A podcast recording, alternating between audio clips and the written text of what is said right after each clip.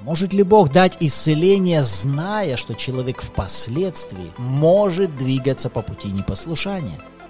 И неужели болезнь может говорить?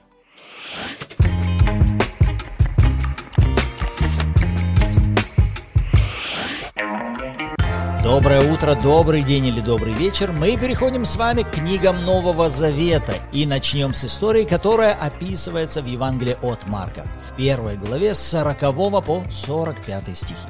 Поэтому берите свои блокноты, Библии, ручки, и мы с вами начинаем. Вы на канале Арим, с вами Руслана Ирина Андреева, и это подкаст «Библия. Читаем вместе».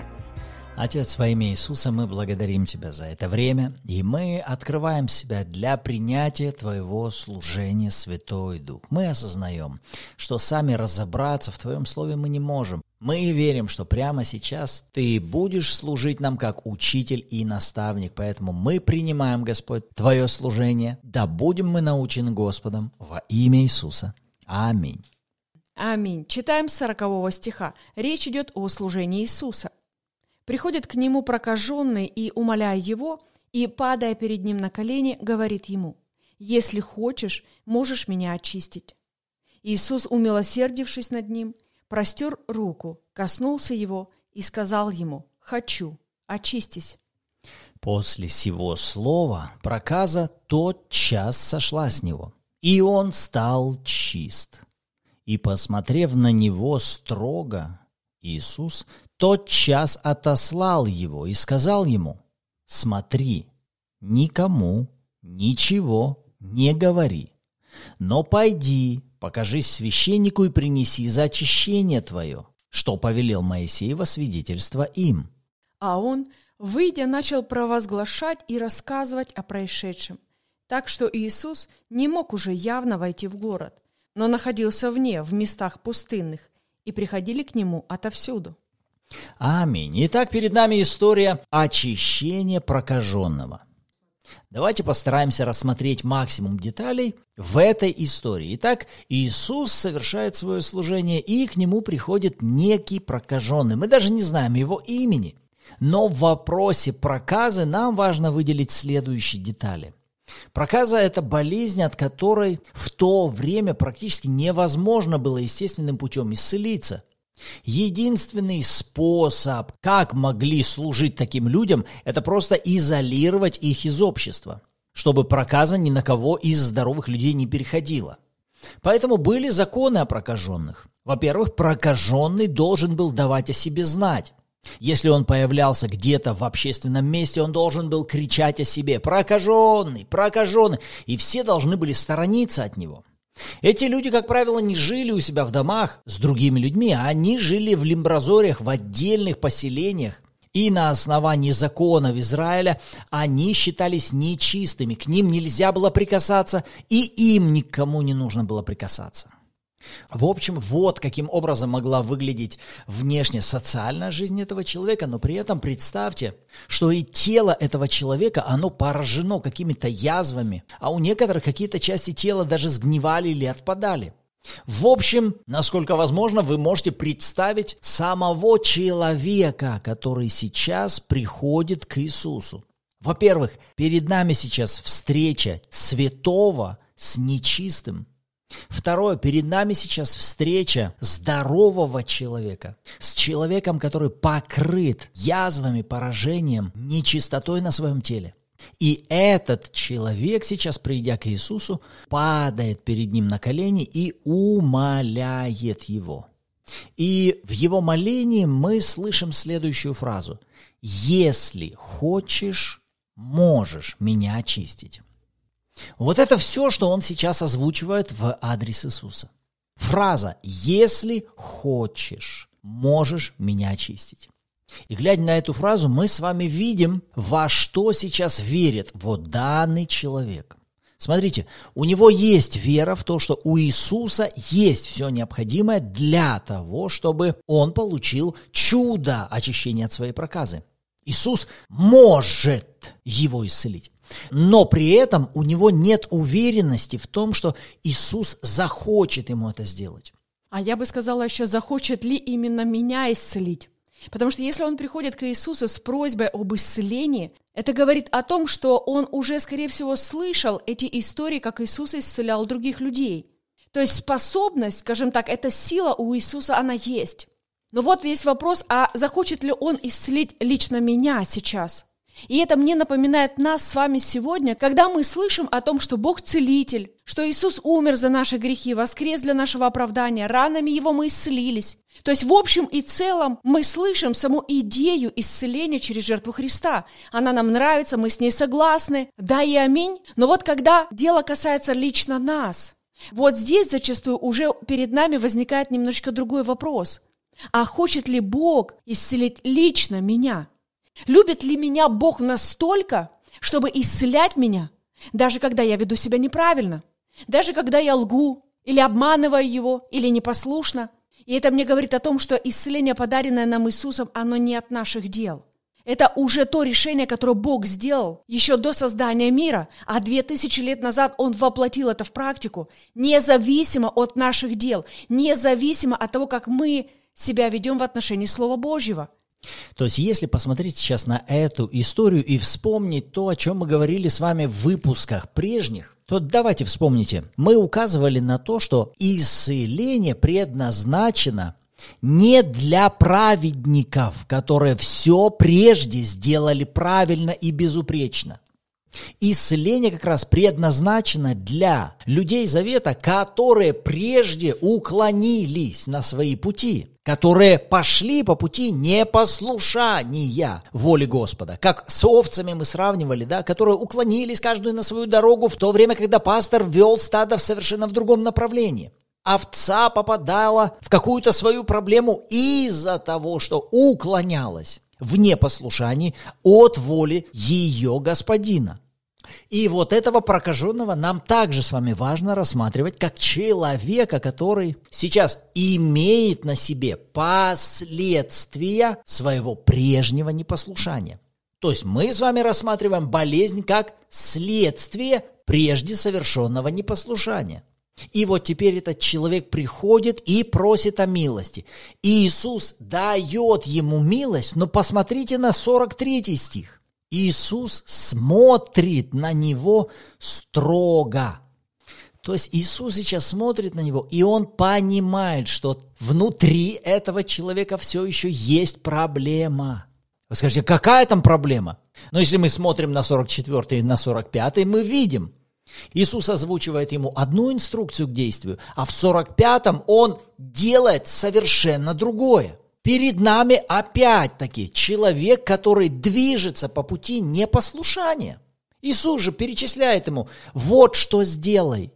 Первое, никому ничего не говори раз. Второе, пойди к священнику. Третье, принеси жертву за очищение твое. Все сделай по закону, который записан через Моисея. Вот это конкретная инструкция, что тебе дальше нужно делать. Скорее всего, в планах Иисуса было совершить в этом городе не такое явное массовое служение. У него была какая-то другая миссия. Может быть, в отношении конкретных каких-то людей в этом городе или в отношении небольшой группы учеников. Мы не знаем, но Иисус просит о том, чтобы не говорить. Вот это была совершенная воля Божья. И смотри, еще эта история разоблачает следующую ложь от дьявола, которую он умудряется сеять в жизни добрых и хороших христиан. Мол, Бог меня не исцеляет, потому что Он знает, что когда я получу вот полное исцеление, я потом, значит, куда-то уйду в сторону, перестану слушаться Иисуса, перестану с Ним общаться и так далее. Я слышала подобную ложь, я слышала версию из уст верующих людей, у которых были проблемы с телом, и они так думали что вот, возможно, скорее всего, Бог меня не исцеляет, потому что знает, что когда вот я исцелюсь, я вообще, может, уйду далеко от Бога. Но послушайте, здесь мы видим с вами иллюстрацию того, что Иисус все равно исцеляет со своей стороны. Даже таких людей, которые опосля явно непослушны Ему. То есть для Бога это не проблема в том, чтобы подарить нам исцеление, в котором мы с вами нуждаемся. То есть давайте придем к следующему тезису. Смотрите, можем ли мы с вами дать вот такое определение? Исцеление – это даяние Бога человеку в его позиции. Смотрите, в его позиции. В какой? Он же в болезни из-за непослушания, да? Но Бог дает исцеление для чего? Чтобы теперь человек, получив исцеление, двигался в какую сторону? Куда? В сторону послушания. Чтобы потом никогда больше не оказываться в местах поражения. То есть постарайтесь увидеть желание Бога – это не просто лечить нас по ходу жизни. Приоритетное желание Бога – это вернуть каждого из нас в Его совершенную волю. И чтобы мы могли в ней пребывать и из нее не выходить. Потому что все разновидности поражений как раз и являются последствиями непослушания или выхода из совершенной воли Божьей о нас. Глядя на этого человека, Бог дает ему исцеление. С какой целью? Чтобы, получив исцеление, он двигался в сторону возрастания в послушании. И мы-то с вами знаем, что непослушание, оно чревато. Помните, мы уже говорили, мы всегда кому-то послушны. Мы не являемся суверенными людьми, живущими сами по себе. Мы всегда исполняем чью-то волю.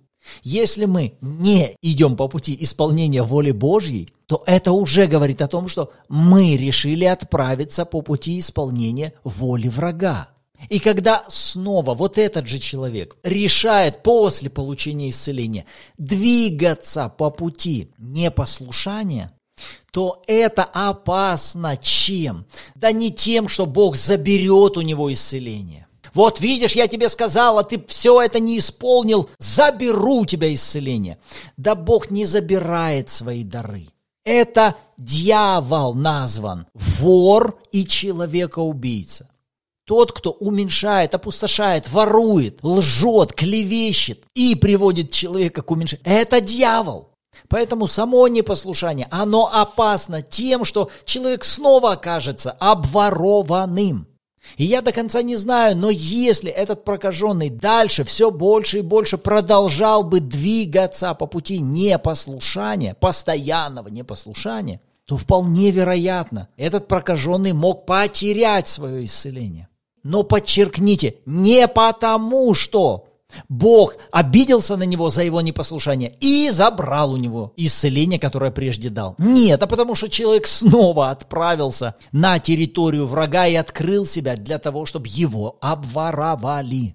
И что еще мне понравилось в этой истории, что этот человек, несмотря на то, что он был весь в проказе, здесь про него написано просто прокаженный – но Лука уточняет в пятой главе 12 стихе, что он был весь в проказе. То есть все его тело было поражено.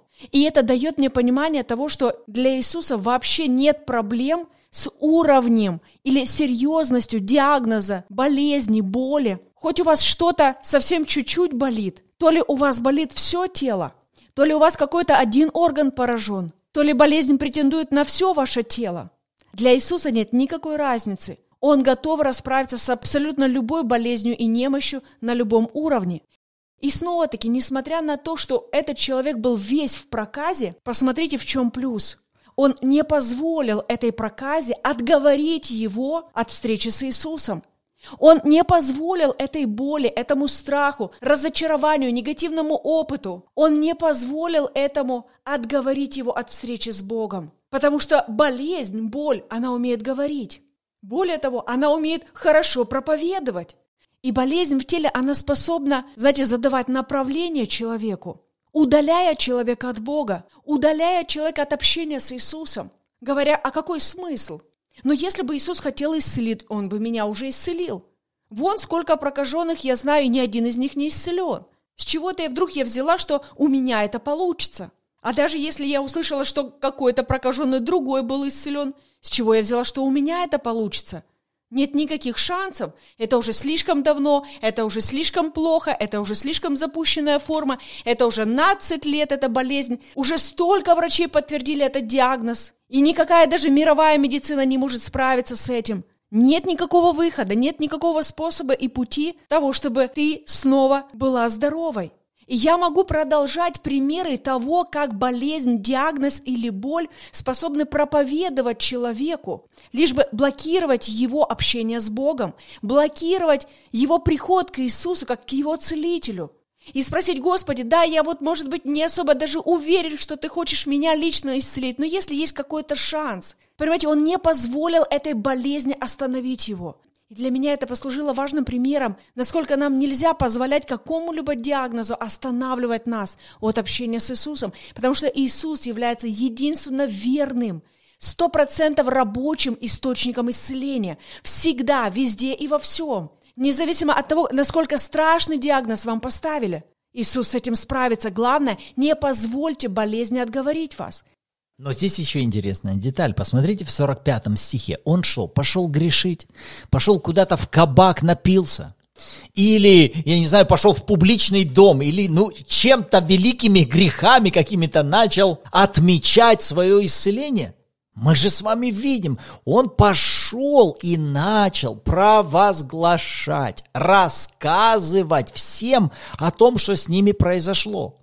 Вроде бы это же хорошие дела, но посмотрите, эти хорошие дела относятся к категории того же самого непослушания, как и все остальные пункты, которые Бог говорил. Этого не делай, этого не делай, не убей, не укради и так далее. Это точно такое же непослушание. И как мы видим в 45 стихе, из-за этого Иисус уже не мог явно войти в город, но был вынужден находиться вне, в местах пустынных. И можно было бы сказать, ну посмотрите, человек так старался, просто чтобы всем же рассказать об Иисусе. Это же наоборот плюс, Иисусу рекламу делают. Он же вот евангелизирует, свидетельствует, да это вообще человек какой замечательный. Но послушайте, если Иисус дал конкретную инструкцию, иди в храм, никому ничего не говори, иди к священнику, покажись, принеси жертву, как написано. Вот это сделай. Понимаете, вот после этих слов Иисуса этот человек стал в позицию под слово. Иисус дал ему слово, и это слово также обладало чем-то важным для этого прокаженного. И более того, написано во свидетельство им, скорее всего, у Бога был план, что когда этот человек пошел бы в храм, принес жертву и засвидетельствовал тем самым, что Бог исцелил его, там были люди, которые были готовы, близки к тому, чтобы принять от Бога это слово через свидетельство этого человека.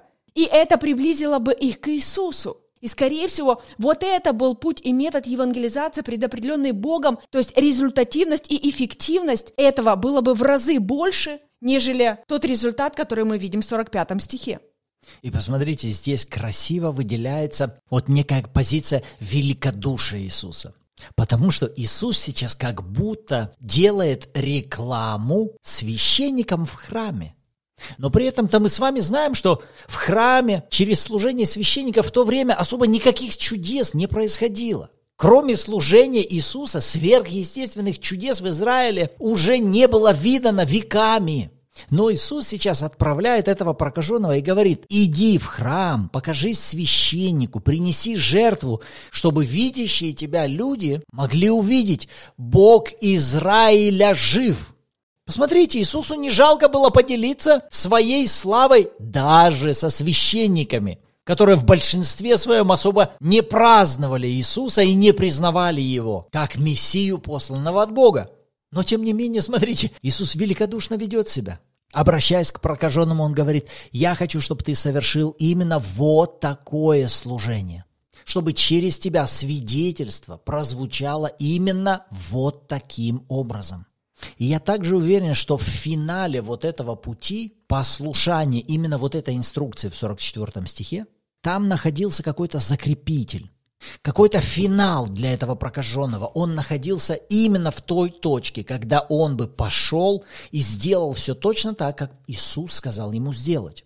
И это мне напомнило еще одну историю с прокаженными, когда 10 прокаженных также пришли к Иисусу. Иисус сказал им также отправиться в храм, и те по дороге все исцелились. Но затем только один вернулся к Иисусу и громким голосом, прославляя Бога, падая к Него ногам, начал благодарить Его, и это был самарянин.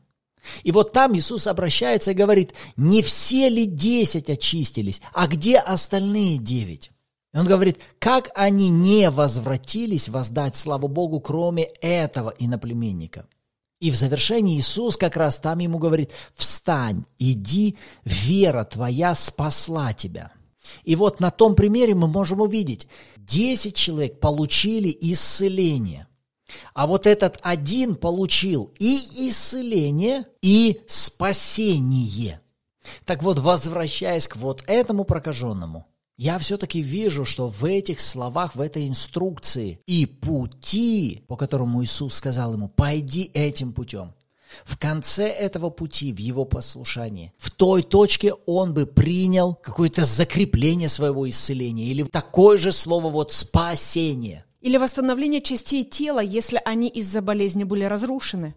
Ну да, получается, проказа могла сойти с него в каком-то внешнем проявлении, да? Но он уже до этого мог быть лишен каких-то частей тела, а вот там бы в финале вот этого маршрута, которому Иисус сказал ему, пойди сделай вот так, находилась какая-то его целостность.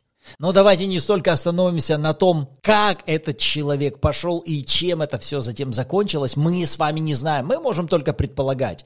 Перед нами сейчас есть только очевидный факт. Просьба Иисуса, которую тот не выполняет.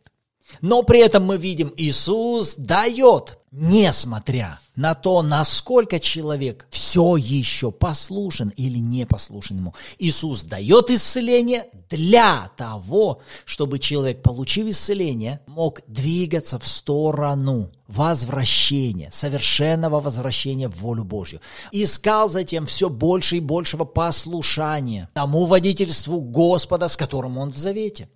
В 42 стихе написано проказа «тот час сошла с него». Эта проказа смогла услышать слова Иисуса.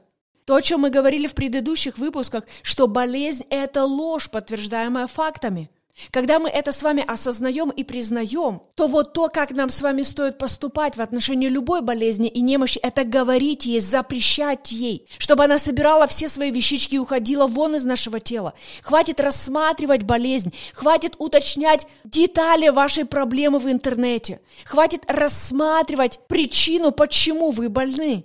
Начинайте рассматривать, что это проказа, это болезнь, собирает все свои симптомы, собирает все свои вещички, собирает всю свою боль, собирает это все и убегает, уходит из вашего тела раз и навсегда, покидает вашу жизнь полностью. Вся эта проказа тотчас сошла. Она собралась, и она ушла из тела этого человека. Поэтому всякая болезнь, которая сегодня атакует ваше тело, друзья, она имеет уши, чтобы услышать. И она всегда слышит слова веры, когда мы обращаемся во имя Иисуса. И единственное направление, которое есть у нее от слов веры, это тот час уходить. Тот час. Друзья, всякий раз, когда мы начинаем молиться, с верой провозглашая исцеление, знаете, что начинает происходить? Это тут же начинает работать. Иисус сказал слово, и это слово тотчас совершило свою работу. Тот час, тут же, мгновенно, это исцеление было проявлено – а даже те истории, когда исцеление было проявлено не мгновенно, это не говорит о том, что исцеление не начало свою работу. Слово Божье об исцелении всегда тут же начинает работать. Весь вопрос в том, что есть ситуации, когда этот процесс проявления исцеления в нашем теле требует чуть больше времени, чем в других случаях, но оно точно начинает работать всегда, потому что Бог нелицеприятный, и Его Слово, оно истина. Аминь. Вот то, каким образом у нас прямо сейчас получилось вести наши размышления над этой историей. Но повторим, мы делаем это для того, чтобы вы лично могли открывать эти места Писания и сами проводить ваше время созерцания, рассматривания деталей, вашей личной молитвы и разговора с Господом вокруг того, что вы видите, какие детали вы для себя открываете. Крайне важно, чтобы вы лично могли проводить свое время в размышлениях над Божьим Словом. Мы же, повторюсь, со своей стороны просто показываем вам пример, как вы можете это делать. Аминь. И, друзья, очень важно, чтобы каждый раз, когда у вас есть время размышления над Словом Божьим об исцелении, вы заканчивали это время молитвой, благодарением, утверждением этой истины в вашу жизнь, чтобы вы высвобождали слова веры и провозглашали, принимая обещанное исцеление в каждый орган вашего тела. Как вы можете сделать это на примере вот этой истории? Смотрите. Вы вначале можете построить свое благодарение, глядя на те истины, вот, которые мы с вами выделили. Как это может звучать в вашей молитве?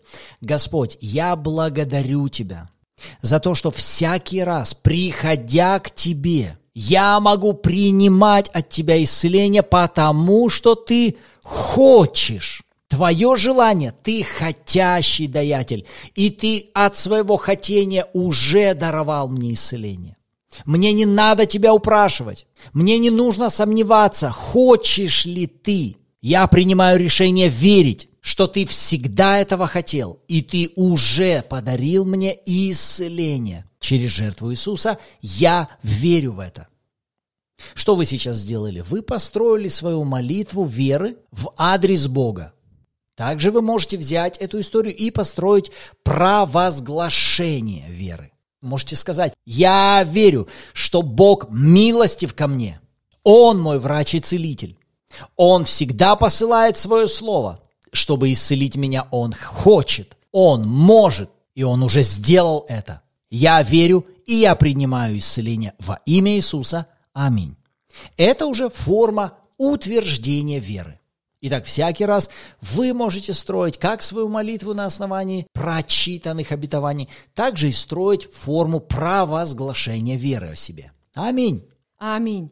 С удовольствием, друзья, почитаем ваши варианты провозглашений веры в комментариях и в чате Bible в Телеграме. Это послужит также и другим людям к назиданию.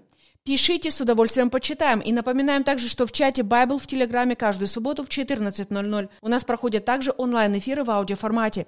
И мы с вами обсуждаем прочитанные стихи, молимся и назидаемся в вере. А на этом нам пора заканчивать. Рады были быть сегодня с вами. В следующем выпуске снова услышимся.